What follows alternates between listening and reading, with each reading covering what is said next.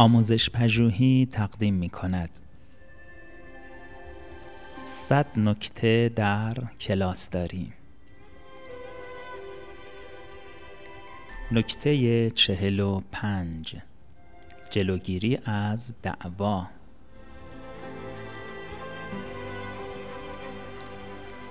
بسیاری از معلمان تجارب وحشتناکی از دعوای فیزیکی بین دو دانش آموز را در کلاسشان دارند. وقتی این تجارب تجزیه و تحلیل می شوند تقریبا در اکثر موارد در میابند که اگر معلم زودتر دخالت کرده بود احتمالا قادر بود قبل از شروع دعوا آن را متوقف کند.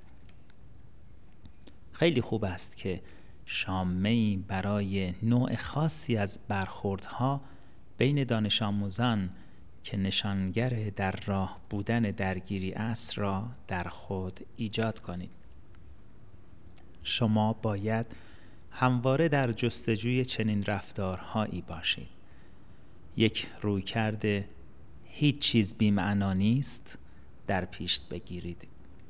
مثلا اگر دانش آموزان به درخواست شما برای متوقف کردن صدا زدن هم با نامهای خاص بی توجهی نشان دادند از یکی از آنها بخواهید که به دفتر مدرسه رفته و کمک بخواهد.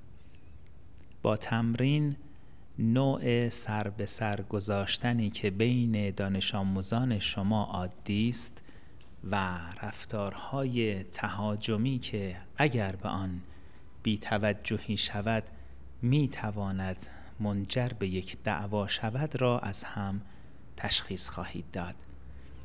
این رفتارهای اخیر نادر هستند اما باید با آنها با دخالت سریع و به موقع و جدی برخورد کنید.